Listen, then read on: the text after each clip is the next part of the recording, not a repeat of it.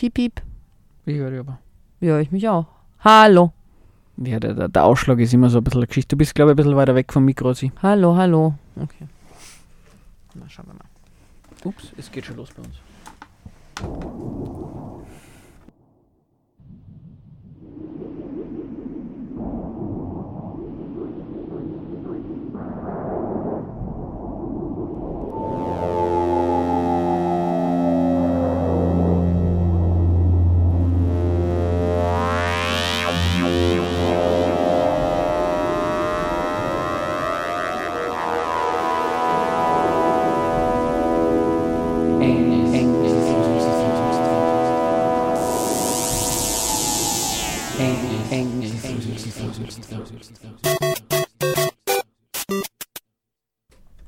Ja, hallo, willkommen bei einer neuen Sendung von Engelsgeflüster. Ich sage mal Hallo, Hallo, hier sind Engelchen Ruth und Engelchen. Stefan. Und bei mir funktioniert das Mikro noch nicht richtig. Na, ich hoffe, ihr hört's. Na, dich Ruth. hört man gut, glaube ich. Na gut, schauen Ja. wir mal. Na, heute haben wir ein bisschen ein spannendes Thema. Wir wollen jetzt noch nicht genau verraten, um was es geht. Uns rauchen die Köpfe und ihr dürft gleich raten mit dem nächsten Gen- Musikstück. Genau, wir spielen aber was ein und ihr könnt dann raten, um was es geht. Ja, jetzt werdet ihr euch fragen, um was geht es heute? Vielleicht wisst ihr ja, was es für Musik ist, aus was für ein Ort der Welt es kommt. Es ist nicht Tibet, Also die Musik ist fast aus Tibet gewesen. aber fast.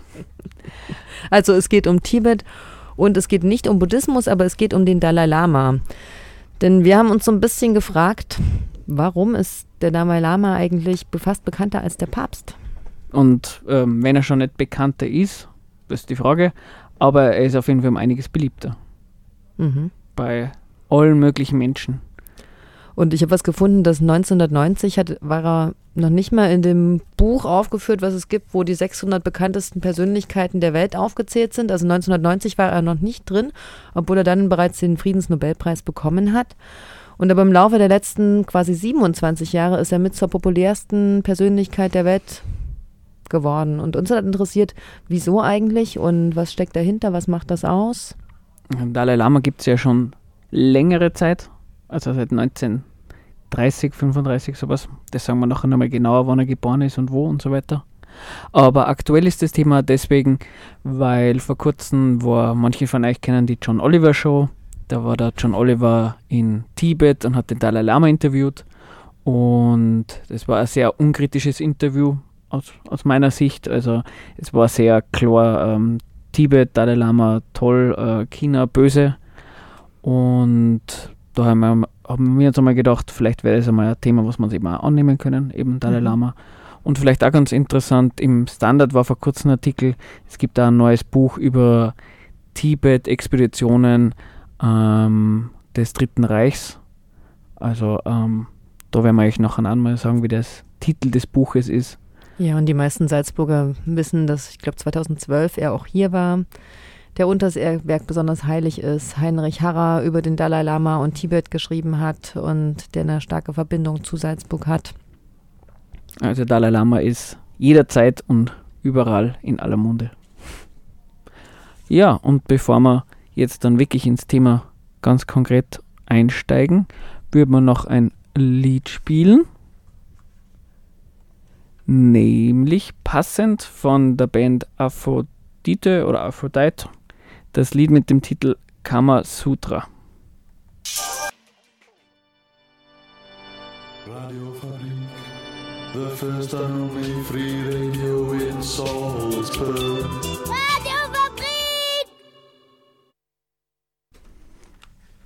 Ja, hallo, wieder zurück zur Sendung Engelsgeflüster bei der Radiofabrik.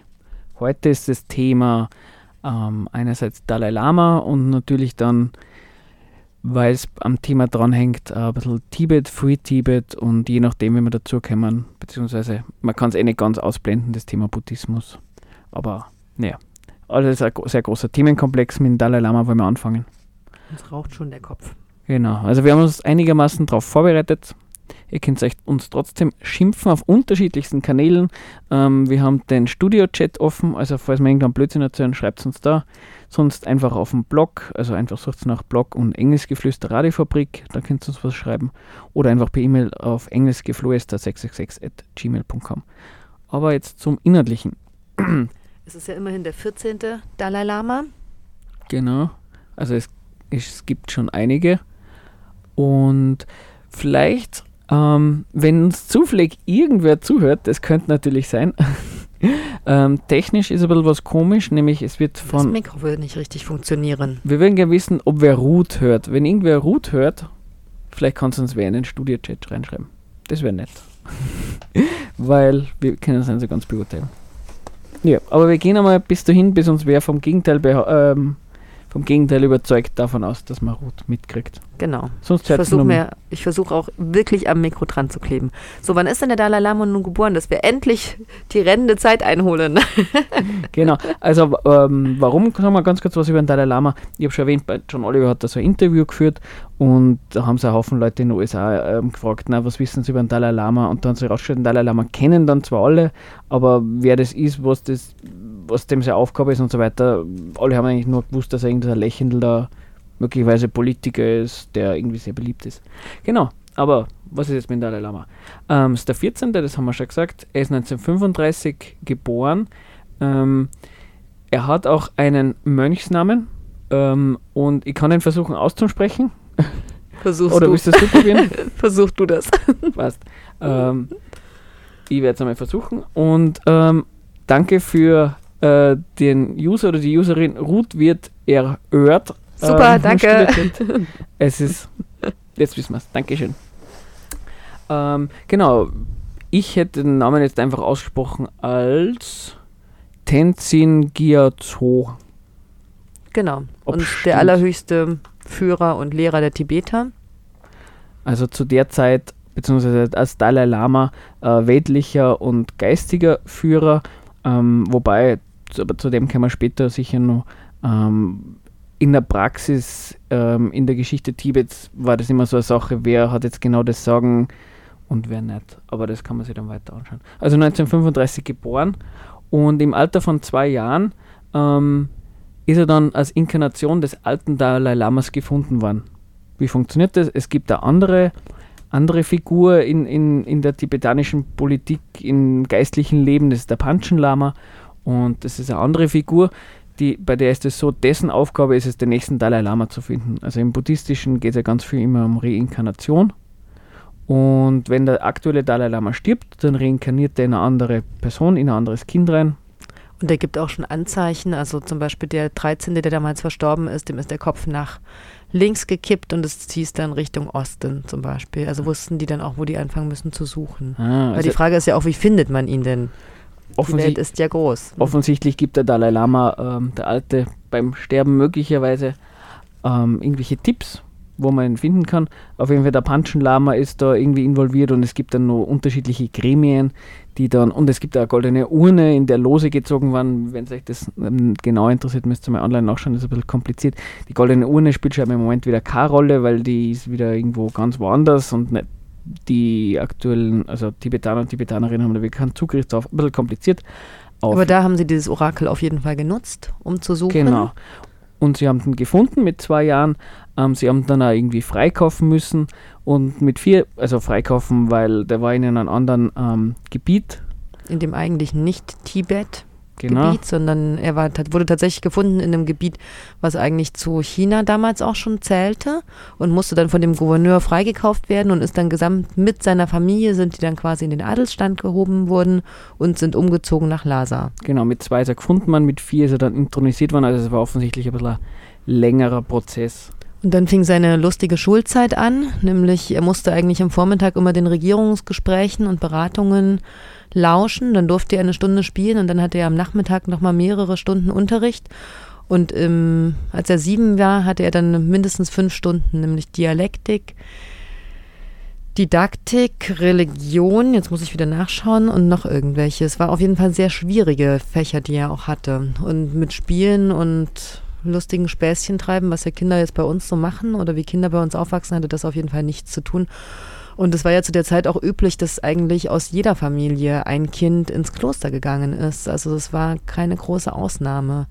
Und sie mussten in der Zeit halt Hilfsarbeiten verrichten, bis sie dann später auch zum ein nur ganz, ganz geringer Teil auch lesen und schreiben gelernt haben. Ne? Also Waldorfschule war es für ihn auf jeden Fall nicht. Ja. Waldorfschule haben wir eh schon mal kurz gehabt. Ähm, und mit 15 dann hat er dann die, ähm, die weltliche Herrschaft über Tibet dann übernommen. Und, die religiöse vor allem, und ne? die weltliche und die religiöse Herrschaft. Und das, also das war 15, also 1950 war das. Aber da war er nicht lange in Tibet, weil er ist dann geflohen nach Indien aufgrund des chinesischen Einmarsches.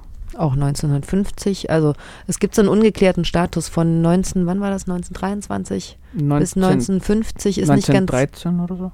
ganz Weiß man klar, auch schon. was. Also es ist einfach nicht geklärt, von der UN-Seite nicht geklärt, ob das, ob das Tibet wirklich ein unabhängiger Staat war oder ob es nicht doch eine autonome Republik Chinas war. Deswegen ist das so ein bisschen diskutiert. 1950 ist auf jeden Fall das Militär nach, Chi nach Tibet wieder reingegangen, das chinesische. Genau, vor, vor, vorher hat es keine Militärpräsenz Genau. Chinas in Tibet gegeben. Ja. Und jetzt ist es nicht so, dass der seitdem in Indien ist. Das habe ich zum Beispiel vorher nicht gewusst. Er ist 1951 auch dann schon wieder zurück nach Tibet. Und bis 1958 hat es äh, mehr oder weniger existentes Verhältnis mit der chinesischen Politik gegeben. Mhm. Also Genau. es hat auch Begegnungen mit Mao Zedong gegeben. Es hat, glaube ich, auch, also wenn man sich das so durchliest, ähm, mehr oder weniger freundschaftliches Verhältnis gegeben. Also ähm, sie haben gemeinsam Veranstaltungen besucht und ähnliches. Aber offensichtlich und wie man es Und der Panchen Lama war ja, glaube ich, auch Teil der kommunistischen Partei, ange oder? Der war auch ein Angehöriger. Es hat auf jeden Fall nach, der, ähm, nach dem Einmarsch Chinas im, im wie heißt das, der, im, im nicht im Kongress, wie ist das in China? Es hat auf jeden Fall ähm, Volksvertreter, Volksver wahrscheinlich keine Volksvertreterinnen, aber Volksvertreter Tibets in, in China gegeben. Also in der, in der, im, Staatsparlament, Kongress. Wie auch immer das in China heißt. Ähm, aber er ist nicht lange in, in Tibet geblieben. Erst dann 1959 ist er wieder nach Indien geflohen und hat da letztendlich dann Asyl bekommen. Warum 1959? Es hat dann wieder einen Aufstand gegeben in Tibet und das ähm, chinesische Militär hat dann auch eingriffen und es hat eine Auseinandersetzungen gegeben, wo halt äh, Leute draufgegangen sind. Also es hat eine kriegerische Auseinandersetzungen gegeben. Und im Zuge dessen, weil, weil Spekulationen gegeben hat, dass das chinesische, die chinesische Politik ähm, das Militär immer entführt, ist er dann eben nach Indien abgehauen. Genau. Und dort hat er einen neuen Platz bekommen und ein neues Kloster gebaut mit Unterstützung vieler anderer Organisationen, nämlich in diesem Dharamshala. Genau, das ist in Indien, Südindien? Wissen wir. In Indien auf jeden Fall. und genau, da gibt es die Exilregierung und ich glaube, dahin, wo er geflohen ist, da, da ist ja jetzt noch die Exilregierung. Also das Mhm. hat sich ja nicht großartig geändert. Aber es ist ja nicht so, als wäre er dann irgendwie da in Indien gewesen und hätte halt da seine geistige Herrschaft ausgeübt, sondern die weltliche Herrschaft wollte jetzt offensichtlich auch noch nicht ganz aufgeben, nämlich bis zum Jahr 19, erst 1974 hat er ähm, aufgerufen, den bewaffneten Widerstand in Tibet zu beenden. Also bis dahin war diese Gewaltlosigkeit, die man oft hört, ähm, über ihn, also dass er grundsätzlich äh, für gewaltlosen Widerstand ist, noch nicht so ganz klar. Auch recht interessant bis 1967, also nicht so lang, aber immerhin bis 1967 ähm, hat der tibetische Widerstand auch Geld und Ausbildung durch die CIA gekriegt. Irgendwie so ein Million Dollar im, im Jahr und äh, Ausbildung von tibetanischen Kämpfern in der USA. Die sind Mhm. dann auch mit, ähm, glaube ich, mit ähm, Flugzeugen ähm, ähm, abgeworfen worden. Also Mhm. Fallschirmspringer. Ja, wo es ja auch ganz klar darum ging, China zu destabilisieren, ne? als großes Genau. kommunistisches Land. Das muss man also. Und die Einstellung war dann scheinbar irgendwie, nachdem Nixon dann mit China ein besseres Verhältnis gefunden hat, dann halt auch die Finanzen eingestellt worden. Und so nur kurz, ähm, seitdem, also ähm, er setzt sich immerhin, er setzt sich im, immer noch und weiterhin für die, sagen wir mal ganz allgemein, Unabhängigkeit Tibets ein. Ähm, was das genau ist, wenn wir uns danach nochmal genauer anschauen. Auf jeden Fall 2011 bis 2011 ähm, war er der weltliche Herrscher, in, also der Exilregierung. Ähm, und 2011 hat er die Macht an äh, demokratischere Struktur abgegeben, an ein, so ein Parlament, Exilparlament. Wobei es auch unterschiedliche Positionen davon gibt, wie viel er jetzt nur konkreter an Macht ausübt in dieser Regierung. Gott, das kann man immer ein bisschen schwer beurteilen. Wow, sonst? Was man auf jeden Fall merkt ist und was man mitbekommt, er ist überall eigentlich schon eingeladen worden. Also war im Kongress der Vereinigten Staaten, im EU-Parlament, bei Frau Merkel, bei Frau Merkel, in, in Graz, in Salzburg, in Kärnten, vielleicht sogar wichtigere Orte auf der Welt. Wahrscheinlich gibt es ähm, kein, kein, also was ich auf ihn Sämtliche Kontinent. Popstars reichen, reisen zu ihm. Richard Bono, Gere, Madonna. Oder? Wahrscheinlich. Kann sein. Ich Stimmt, weiß aber nur von manchen. Von Richard Gere auf jeden Fall. Ja. Und auch im deutschsprachigen Raum wird, sagt man, dass mittlerweile über eine halbe Million Anhänger ihm zu Füßen liegen. Und es gibt einen Haufen ähm, Free Tibet ähm, NGOs und Organisationen. Und das ist ein Prozess, der hat ja relativ spät erst eingesetzt. Ne? Der hat erst Ende der 80er, also 87, 88 angefangen, weil so eine grüne Politikerin, Frau Kelly, eine fanatische Buddhistin eigentlich war oder eine sehr, sehr begeisterte Buddhistin, vielleicht sollte ich es eher so formulieren, die einfach sehr, sehr oft ähm, bei ihm auch war und die auch bei ihm Anhörungen hatte und Privataudienzen hatte und die sich dann für in Europa eingesetzt hat dafür, dass Oh. ähm, die Situation Tibets oder der Tibeterinnen und Tibeter gehört wird. Und im Rahmen dessen sind dann so ganz viele Solidaritätskampagnen erstmal entstanden und hat sich auch der Deutsche Bundestag erstmals dazu geäußert, dass die Situation in Tibet so nicht bestehen lassen kann. Wann war der Film vom Hara mit dem Brad Pitt? Irgendwann in den 90ern. Also 97 hat wahrscheinlich oder sowas. 97 ist der, also glaube ich, rausgegangen. Sieben Jahre Tibet. Buch und der Film hat sich ja irgendwas mit seiner Mhm. unabhängig. Aber genau, das hat erst zugenommen ab 1990 eigentlich, auch dass sich dieser Buddhismus in Europa und in den USA so verbreitet haben, ne? Als Form von Religion. Und ich glaube, im Rahmen dessen ist er auch so populär geworden, weil er einfach, obwohl es ganz viele buddhistische Strömungen gibt, er gehört ja eigentlich zu diesen Gelbmützen an. Jetzt schaue ich nochmal, diese Gelugpa Buddhisten sind das eigentlich oder es kommt von dem Tantra-Buddhismus. Also es ist eigentlich nur eine Strömung, aber er wird letztlich, so wie der Papst, doch als die hauptvertretende Person gesehen. Und ich denke, damit geht diese Popularität bei ihm auch einher. Und deswegen ist es auch so schwierig, sich auf Buddhismus zu beziehen oder das auseinanderzusetzen, weil viele sehen Buddhismus eher so als ihre eigene Religion, machen, leben das, wie sie lustig sind. Und es ist oft gar nicht einzuschätzen, welcher Strömung sie jetzt eigentlich folgen. Ne?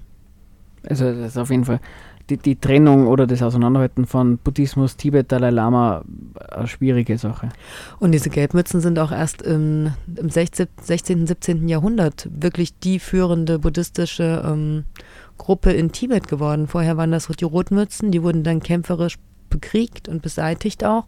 Und seitdem herrschen eben diese anderen Mützen. Also es ist ganz Also Gelb Komplex. besser. Wie, wie üblich haben die Roten verloren. leider. Wurscht. Ähm, ähm, was man nur erwähnen soll zum Dalai Lama, ähm, zu seinem Lebenslauf. 1989 hat er nun einen Friedensnobelpreis gekriegt. Also in, neben ganz vielen anderen Preisen. auf jeden Fall neben ganz vielen anderen Preisen. Und ich meine, bei dem Friedensnobelpreis ist es ja ein bisschen ähnlich wie bei einigen anderen. Es ist nicht ganz klar, wofür er den eigentlich bekommen hat. Also ich habe jetzt ein bisschen nachgeschaut, ähm, im Grunde genommen eben für seinen Einsatz für Frieden und Verständigung der Völker und solche Sachen.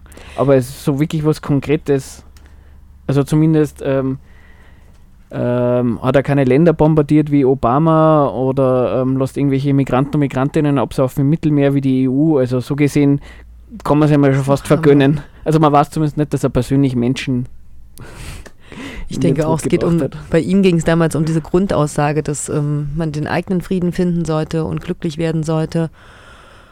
Und zum Teil war es sicherlich auch ein politischer Punkt, ihm den Nobelpreis zu kriegen. Also gerade im Konflikt mit China, um zu sagen, okay, jetzt hat man ihn bedacht und hat auch Tibet wahrgenommen, dass es da ein ernsthaftes Problem gibt und dass die vielleicht auch unterdrückt sind oder nicht. Aber ähm, damit ist das auch abgehakt gewesen. Ne? Ich muss mich dann weiter nicht einsetzen. Er hat einen Preis bekommen und dann kann ich mich weiter auf Wirtschaftskontakte mit China ähm, stürzen und muss nicht weiter an der Sache arbeiten, weil ich habe ja schon anerkannt, dass sich einsetzt für Frieden und Gerechtigkeit. was wir auf jeden Fall jetzt schon raushören, ähm, es ist nicht so, dass man Dalai Lama nicht ohne Buddhismus und, und ohne Tibet besprechen kann. Man muss Mhm. ja das Thema ähm, China auf jeden Fall mit reinnehmen. Da werden wir später auf jeden Fall noch dazukommen. Aber wir würden jetzt das nächste Lied reintun. Mhm. Machen wir das? Nämlich, wir dann rein, das nächste Lied, das ist von der Band, die, äh, ah, nein, von der Band Wye Oak. Holy, holy. Ja, wir sind immer noch beim Engelsgeflüster mit dem Dalai Lama und Tibet-Thema für heute und kämpfen ein bisschen mit technischen Problemen. Jetzt scheint das Mikro wieder gut laut zu sein. Ha, sehr gut. Also, falls irgendwem die Ohren klingeln, ähm, nicht schuld, nämlich Ruth bedient die Technik. Genau. Also wir waren stehen geblieben beim Lebenslauf vom Dalai Lama so ein bisschen und ich habe gerade, wir hatten das Lied zu früh gespielt. Es gibt nämlich eine Regelung, dass er, ähm, also er hat sein eigenes Horoskop nämlich mal erstellt und diesem Horoskop entsprechend wird er 113 Jahre alt und ich bin gespannt, ich werde das noch erleben, 2000 bis 2048 der Welt erhalten bleiben. Ja, schauen wir mal, ob, ob wir so lange durchhalten. Aber Ja. die Hoffnung lebt. Wie ist denn jetzt, also eben, er hat den Friedensnobelpreis bekommen, damit hatten wir aufgehört. Ist der jetzt der Buddhismus an sich, da gibt es ja verschiedene Strömungen, wo es auch sehr kriegerische ähm, Strömungen auch gibt oder Buddhisten, die ja auch kriegerisch auftreten. Man denkt jetzt nur an diese selbstverbrennenden Mönche, die es gab, ja, oder auch diese Guerilla-Unabhängigkeitsbewegung von Tibet. Was sagt denn der Dalai Lama jetzt so aktuell eigentlich dazu? Das haben wir auch nochmal angeschaut. Genau, also zum Thema ähm, Selbstverbrennungen, das war ganz interessant beim, beim Interview mit John Oliver hat er sich dazu geäußert, aber das macht irgendwie recht, recht vorsichtig. Also einerseits sagt irgendwie, verdammen kann er die Leute die sich da selbst verbrannt haben, auch nicht, weil er will ja nicht den, den Verwandten von den Mönchen, von den Menschen, die sie da aufgeopfert haben, ähm, irgendwie Sorgen bereiten, dadurch, dass er schlecht über diese ähm, Menschen, die sie selber geopfert haben, ähm, spricht. Ähm, andererseits hat er dann irgendwie gesagt, naja, ähm, im Buddhismus ist es klar, dass Selbsttötung ähm, schädlich, schändlich, was auch immer ist und deswegen kann er das nicht für gut befinden. Also einerseits sagt er zwar, er kann nichts dazu sagen, weil es wird Leute verletzen, andererseits sagt er auch klar, ähm, man soll jetzt nicht da, weil es geht gegen die Religion. Ähm, er äußert sich da nicht so ganz. Äh, aber Af bei aber- Afghanistan hat er ja gesagt gehabt, das ist der, einer der wenigen Kriege, die gut vorbereitet sind und die ein bisschen humanistisch sind, kann ich mich erinnern. Da hat er diesen Einsatz dann schon befürwortet. Genau, also bei Afghanistan und bin mir nicht ganz sicher, ob das beim Irak bin mir nicht sicher. Mir kommt vor, da habe ich auch irgendwas gelesen, aber Afghanistan auf jeden Fall eben ähm, offensichtlich ist auch wie für viele ähm, Krieg nicht gleich Krieg. Ähm, und Afghanistan-Krieg scheint für ihn einer zu sein, der nochmal halbwegs okay ist. Aber ich wollte nur ganz kurz sagen, nur ganz interessant, weil er eben gesagt hat, ähm, Selbsttötung ist im Buddhismus ähm, nichts, was okay ist. Ich meine, ist im Christentum auch so. Aber ganz interessant, im Buddhismus töten an sich auch ähm, vielleicht ein bisschen ein Vorgriff, aber weil es vom Thema irgendwie, weil es gerade dazu passt, ähm, in Tibet scheinbar war das ja so, weil ähm, bei irgendwie schweren Vergehen, wenn irgendwer was Schlimmes angestellt hat, hat man die Person nicht töten dürfen aufgrund von, von diesem Verbot des Tötens. Jetzt hat man halt dann, haben sie Folterkammern gehabt. genau, also das finde ich, muss ich sagen, es ist ein recht kreativer Umgang mit den, mit den Geboten der Religion. Ich war da ja auch so richtig erschrocken gewesen, dass quasi, also zu lesen, dass jedes Kloster hatte mindestens eine Folterkammer und eben, wie Stefan gerade gesagt hat, dass sie nicht getötet werden durften, haben sie die Leute, die sie eingeknechtet und geknastet haben, in die, ja, wie es eigentlich in jedem, in den meisten Regionen der Welt ähm, doch üblich ist, gefoltert, Gliedmaßen abgetrennt, die Haut abgezogen, sie in Jackhaut eingenäht, sie Klippen runtergestürzt, Augen ausgebrannt, zerhäckselt und äh, gezogen. Genau, Also nicht- aufs Ärgste leiden lassen, dass sie spätestens, dass sie an diesen Qualen dann irgendwann gestorben sind. genau, das also, hat mich wirklich erschüttert. Ne? Das passt für mich überhaupt nicht zu diesem Bild von Buddhismus. Also nicht, dass man, dass man da falsch verstanden wird. Also erstens geht es um konkret äh, um die ähm, um die Zeit in Tibet vor 1950 50. Aber bis sowas. 1950, 1960 war das noch aktuell. Genau. Und natürlich eh so wie Ruth gerade gesagt hat, ähm, nicht, dass wer uns da falsch versteht. Ähm, wir wollen da jetzt gar nicht ähm, die die tibetische Kultur jetzt irgendwie als grausam als andere darstellen, aber den Hinweis, dass es jetzt nicht offensichtlich so die friedlichste aller Religionen ist, das, oder Regionen oder Kulturen, das muss man schon mal gesagt haben. Ja, und letztlich hat, weil wir gerade darüber gesprochen haben, was der Dalai Lama mit Kriegsäußerungen zu Krieg hat. Also ich meine, ich war jetzt auch erschrocken, relativ aktuelle Aussage von ihm war ja auch, dass Deutschland oder Europa, also besonders Deutschland, nicht noch mehr Flüchtlinge aufnehmen kann, weil es sonst ähm, islamisiert wird und das Boot eben voll ist und die eigene Kultur nicht mehr geschützt werden kann. Das hat mich jetzt sehr betroffen, wenn ich jetzt denke, er ist geflohen und lebt mit Zehntausenden in seinen, seinem neuen kleinen Lhasa in Indien. Genau, er hat konkret gesagt, ähm, Deutschland ähm, ähm, da sollte da nicht zu, zu ähm, Arabien werden. Also es soll kein Mhm. muslimischer Staat sein, Deutschland soll Deutschland bleiben. Was, wo du einerseits sagst, natürlich, ähm, für wem der Asyl sucht, ist es vielleicht ein Widerspruch. Andererseits muss man ja sagen, er, er, er will ja selber nicht für immer in Indien bleiben, er würde ja gern wieder zurück. So sagt er auch zu den Refugees, zu den Flüchtlingen, zu den Flüchtenden. Ähm, Sie sind auch wieder nach Hause. Genau. Und es passt andererseits ja ganz gut, weil wenn er immer von diesem ähm, kulturellen Genozid in Tibet spricht, dann klingt das im ersten Moment, da würde man mal sagen, na, also für sowas, ähm, also ein Kampf gegen kulturellen Genozid, da muss man natürlich dagegen kämpfen. Also die viel Tibet-Bewegung positiv finden. Würde man jetzt sagen, es geht darum, dass sie wer gegenüber Fremdung wehrt, hat das gleich nochmal ein bisschen einen anderen Touch. Ähm, warum wir das jetzt so erzählen und warum uns das ein bisschen ein Thema ist, weil ähm, auch da nicht uns falsch verstehen, wir wollen den Dalai Lama gar nicht verteufeln oder als den bösesten Menschen irgendwo aufstellen ähm, oder darstellen, aber er wird ja wirklich oft ähm, erstens medial und zweitens auch von, von Öffentlichkeit, also von, von lauter Menschen, die vielleicht auch dem Buddhismus näher stehen, nicht unbedingt, aber, aber auch also so eine neutrale, unpolitische, ähm, friedensliebende Person dargestellt. Und da muss man sagen, wir sind jetzt beide keine Experten, Expertinnen zum Thema Tibet, Dalai Lama. Lang muss man nicht suchen, um zu merken, naja, äh, so eine heilige, erleuchtete Person ohne, ohne Schrammen, ohne, ohne konkrete politische Ziele, ohne Vorteile, ohne Positionen ähm, ist er dann auch wieder nicht. Und deswegen, das ist unser Anliegen, einfach einmal zu sagen, ähm, den Dalai Lama toll findet, googelt doch halt einmal ein bisschen danach, was der so sagt. Oder so zu einfach mal Dalai Lama über Afghanistan haben wir schon was gesagt, über Atomwaffen kann man vielleicht ja, auch oder was schaut sagen. auch mal an, wer eigentlich seine Gäste sind. Also neben äh, dem bekannten SS ähm, Tibet-Reisenden und Forschenden Heinrich Harrer und Schäfer sind es halt auch aktuellere Personen, die tatsächlich ähm, kriegerisch tätig sind, zum Beispiel von dieser Shokor Asahara-Sekte, von der AOM-Sekte, die diese Giftgasanschläge in Japan gemacht haben. Die hat er lange mit unterstützt, auch offiziell unterstützt und gesagt, das ist eine gute buddhistische Sekte, die ich, ähm, ja, die, wo ich meine Hand drüber lege. Dann hast du noch mal was gefunden gehabt, dass er im Hindu-Rat von Indien jetzt mitsitzt. Genau, also er ist ja in Indien in der Exilregierung, wie wir vorher erzählt haben. Und ähm, da ist er ja schon recht lang und er ist ja davon abhängig, dass er Asyl hat. Also es kann auch gut sein, dass er um seine Existenz dort, um das auf den guten Willen von indischen ähm, Politiker, Politikerinnen angewiesen ist. Faktum ist aber, er ist in der indischen Politik ähm, auch involviert und äh, also konkret ähm, hat er Kontakte zur Hindu-nationalistischen Partei. Ähm, er ist, wie du gesagt hast, im Welthindu-Rat ist er, ähm, ist er Mitglied und dieser Welthindu-Rat ist jetzt, ähm, sagen wir mal so, jetzt nicht unbedingt gerade äh, äh, äh, Organisation der leisen Töne, also die dann ganz oft und ganz massiv gegen Islam, Muslim bzw. gegen Muslime wettern.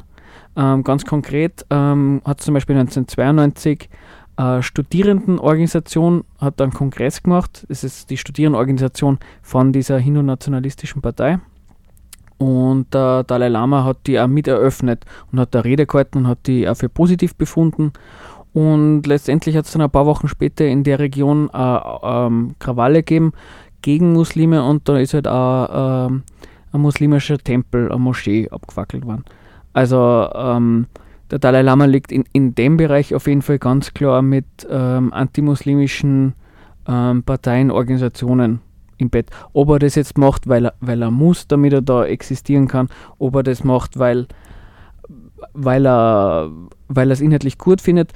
Man muss ja auch sagen, ähm, auch in Tibet selber ähm, gibt es auch sehr viel antimuslimische Stimmungen. Also ähm, das liegt da irgendwie nahe, dass er da in Indien in dem Bereich tätig ist.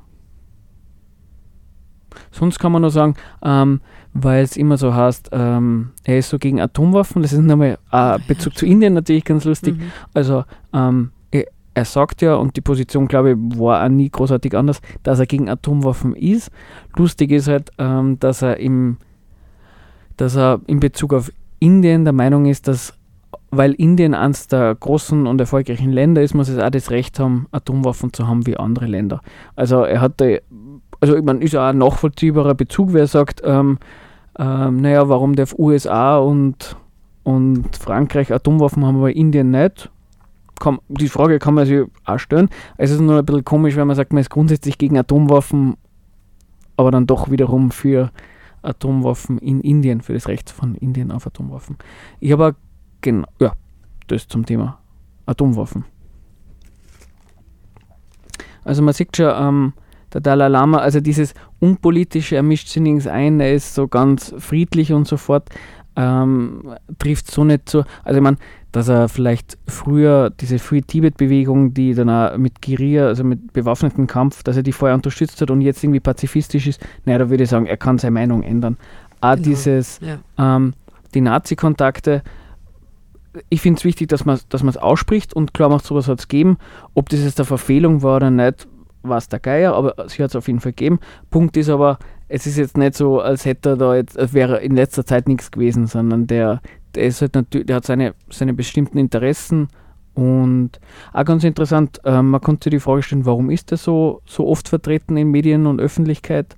Und da kann man sich mal anschauen, diese Free Tibet-Organisationen, die sind da recht gut gesponsert, auch von, von staatlichen Organisationen. Und kirchlichen Organisationen. Genau, also was wir gesehen haben, die Miserio die, Genau, oder ist was ist das Kirche. für eine Gruppe? Das ist eine kirchliche Organisation, die mit den Aufbau in Dramschala finanziert hat. Dann hatten wir gesagt, die Deutsche Naumann Stiftung hat was mitfinanziert, ne? Ge- Böll Stiftung, das sind die ganzen Stiftungen, die auch den deutschen Parteien zum Beispiel unterstehen.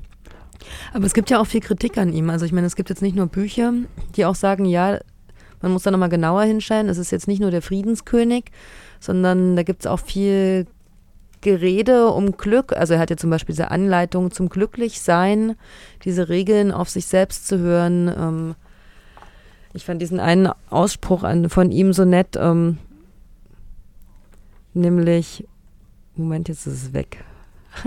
willst du, willst du wahrhaft glücklich sein, geh am Unglück vorüber. Das sind für mich ja so, also wenn man so schaut, was er für Aussprüche bringt, das sind alles so Kalenderweisheiten, finde ich.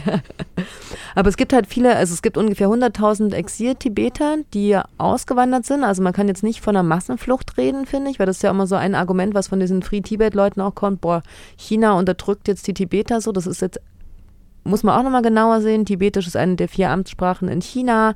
Die reden in den Schulen Tibetisch. Es gibt ganz viele Bücher, die verlegt werden auf Tibetisch.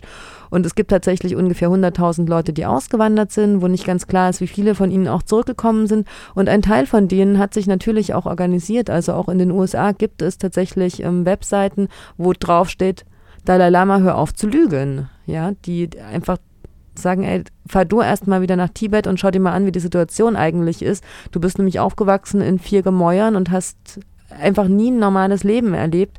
Du kannst natürlich vom Glücklichsein reden, aber musstest du dich mal drum kümmern, arbeiten zu gehen? Also diese Dalai Lama haben ja quasi Leibeigene und Sklaven bis 1950 gehabt. Jetzt ist es tatsächlich auch immer noch so, dass sie größtenteils ja von Spenden leben. Es muss ja keiner arbeiten. Auch in diesem kleinen Lhasa, Tramshala, das sind natürlich hauptsächlich indische Leute, niederster Kasten, die diese Reinigungsarbeiten machen, um die ganzen Touristen in die Klöster zu bringen und die Anleitung zum Glücklichsein lernen zu lassen oder zwei Wochen schweigen zu lassen.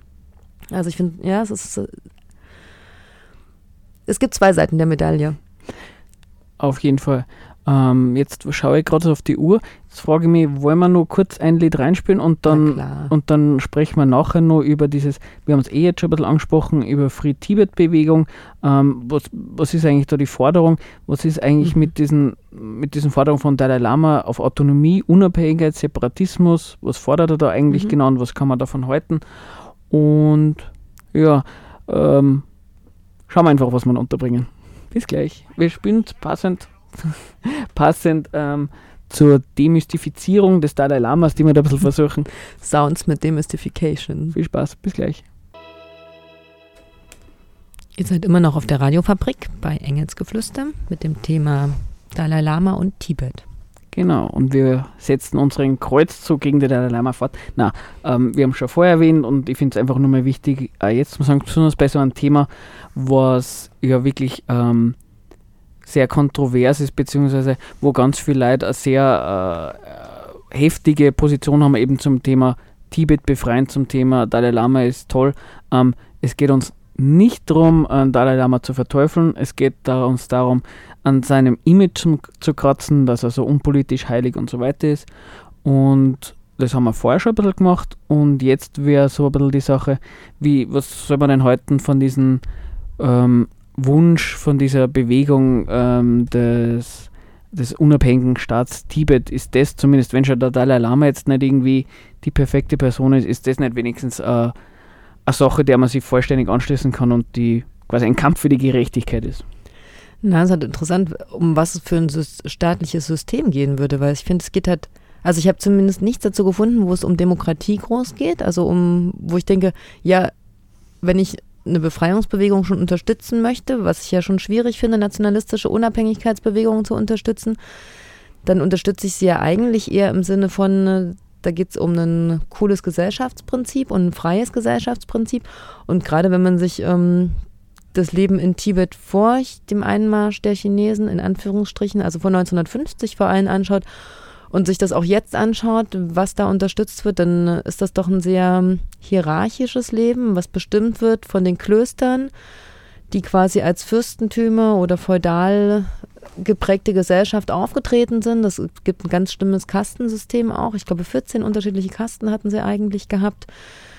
Es gab eine unglaublich hohe Mütter- und Säuglingssterblichkeit, bis China dann quasi die Alphabetisierung und die Medizin auch gebracht haben. Es ist ein bisschen, es ist schwierig, weil auch jetzt zur Zeit tibetische Medizin als was, ähm, als ein Naturheilverfahren anerkannt ist, was ähm, sehr berühmt wird und womit man auch relativ viel Geld machen kann.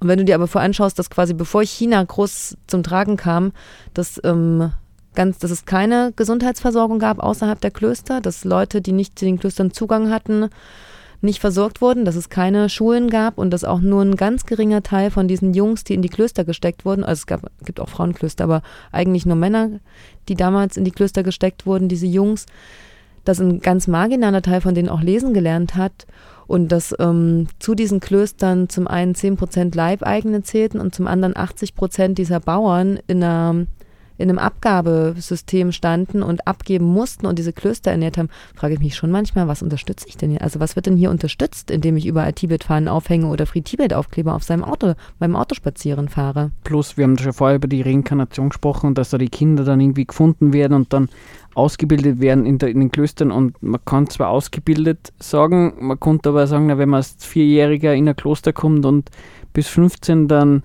indoktriniert wird ähm, in, für bestimmte Religionen und, und man wird gar nicht gefragt, man hat da überhaupt keine Wahl, ob man jetzt das werden würde oder nicht. Also wie ob man das ähm, in irgendeiner anderen Religion oder in irgendeinem anderen Staat ähm, wäre das Kindesmissbrauch in Wirklichkeit. Also also das, das soll ja. man nicht verharmlosen. Ich wollte nur ganz kurz sagen, weil du gesagt hast, ähm, wo, was soll das dann sein, ähm, so ein autonomer Staat oder freier Staat? Ähm, ich habe schon gelesen, also da, erstens haben wir gesagt, 2011 hat er die Macht an ein Parlament übergeben mhm. und es gibt dann schon Ideen für irgendwelche Verfassungen und so weiter. Also soweit ich das jetzt so, das habe ich nur so ganz grob und klar, also irgendeine so Art von demokratisches System würde er schon haben. Aber es ist ja auch nicht ganz klar, in was für Staatsgrenzen das, das sein genau. soll, ne? Also die Forderungen vom Dalai Lama, ähm, er, er, er war ja mal für, Separat, äh, für Separation Tibets, sprich ähm, wirklich einen, einen eigenen Staat. Die aktuellen Forderungen ist jetzt, dass er autonomen Staat Tibet haben will in den Grenzen Chinas. Ähm, was auch ganz interessant ist, ähm, weil was heißt das denn da eigentlich für ein autonomer Staat Tibet? Ähm, wenn man sich das genau mal anschaut, bedeutet das jetzt nicht rein, ähm, ja, ähm, kulturell und religiös dürfen die machen, was sie wollen, was zum Teil ja eh schon ist, wobei man festhalten muss, China mischt sich natürlich schon aus in die Religionsausübung, weil gerade die tibetischen Mönche, Kloster und so weiter ähm, nicht nur einen Religionen, reli- religiösen Einfluss haben, sondern einen politischen. Ja, und auch durch den Zuzug von Han-Chinesen natürlich, ne? Genau. Die Bevölkerungsanteile versch sich verschieben. Also nicht falsch verstehen, China mischt sich da natürlich massiv dran ein. Aber was ich sagen wollte ist, ähm, was heißt Autonomie für einen, ähm, für den Dalai Lama? Äh, beispielsweise das ähm, chinesische Militär soll sich zurückziehen aus den Grenzen Tibets. Ähm, wo man sagen muss, ähm, das ist keine Forderung, die so nebenbei geht, sondern das ist ein massiver Angriff gegen äh, Staatsinteresse. Nicht, dass mich, also auch nicht falsch verstehen, nicht, dass mir, äh, dass ich da jetzt irgendwie so großartige Solidarität mit China hätte, aber man muss sich halt auch bewusst sein, der fordert da ganz was Massives. Und ähm, es ist ja ganz interessant, es gibt ganz viele andere ähm, ähm, äh, separati separatistische Bewegungen, keine Ahnung, zum Beispiel in Korsika hat es ja ganz lang gegeben gegen Frankreich. Ähm, Im Zuge der Tibet-Unruhen 2008 haben zum Beispiel ganz viele, Ki wo China sehr gebasht worden ist wegen Tibet, ähm, haben zum Beispiel ganz viele Chinesen ähm, Frankreich angegriffen dafür, also online, ähm, dass sie nicht Korsika unabhängig machen. Ja, und ich meine, seine Grenzen Tibets sind ja jetzt auch nicht die derzeitig aktuellen Grenzen, sondern er fordert ja eigentlich, dass die Grenzen ausgewertet ausgeweitet sind auf die Bereiche, wo ähm, andere Leute auch Tibetisch sprechen. Was un ungleich größeres Gebiet umfassen würde in dem Fall. Und umgekehrt wieder lustig, ähm, sagen natürlich die Tibeter, naja, was heißt da, ähm, die chinesische ähm, Provinzen, ähm, die autonome Provinz Tibets, wie es jetzt in China ist, ist ja total verkleinert worden. Also gerade bei dem Thema, auch bei dem Thema, wie, wie, wie war ähm, Tibet vor dem chinesischen ähm, Einmarsch, da, da stecken so viele äh, politische Interessen dahinter. Ähm, also da, da ist es ganz oft relativ schwer herauszufinden, was jetzt eigentlich wirklich so der Punkt ist. Aber unpolitisch und, und neutral ist da auf jeden Fall keiner. Das ist der Punkt, den man sich mitnehmen muss. Ja, und was ich denke, wo sie sich relativ einig sind, also Tibet hat jetzt relativ, hat keine Bodenschätze, hat nichts, womit groß Geld gemacht werden kann, außer vielleicht mit Himalaya-Salz, was aber aus Pakistan kommt, oder mit kleinen tibetischen Gebetsfähnchen, die auch aus China oder Taiwan kommen. Aber es lässt sich natürlich gut mit Tourismus machen. Ich meine, nicht für umsonst wurde diese höchste Eisenbahn der Welt bis nach Lhasa gebaut, zu den Olympischen Spielen eröffnet damals. Und nicht für umsonst ist auch das kleine Tibet in Indien so unterstützt und populär, weil es einfach unglaublich viele Touristen gibt, die dorthin pilgern, auf der Suche nach Freude, Glückseligkeit, Toleranz und Frieden im, im Sinne von Zielen des Buddhismus. Und Genau. Also über den Buddhismus könnte man vielleicht auch noch ein bisschen was erzählen, ob das jetzt auch so der, der, die friedlichste aller Religionen ist, Sprichwort ähm, Myanmar, Myanmar und Burma. Da kann man sich das einmal anschauen, wie das so ist, wenn eine, eine buddhistische ähm, Mehrheit, äh, Mehrheitsvolk gegen, gegen Muslime vorgeht. Aber dafür haben wir keine Zeit mehr. Was wir auch leider keine Zeit mehr haben, aber was auf jeden Fall erwähnt gehört, gehört weil wir haben erwähnt, dass ähm, die chinesischen, äh, also die Free Tibet-Bewegungen finanziert werden ähm, von ganz unterschiedlichen Akteuren. Man kann sich die Frage stellen, warum?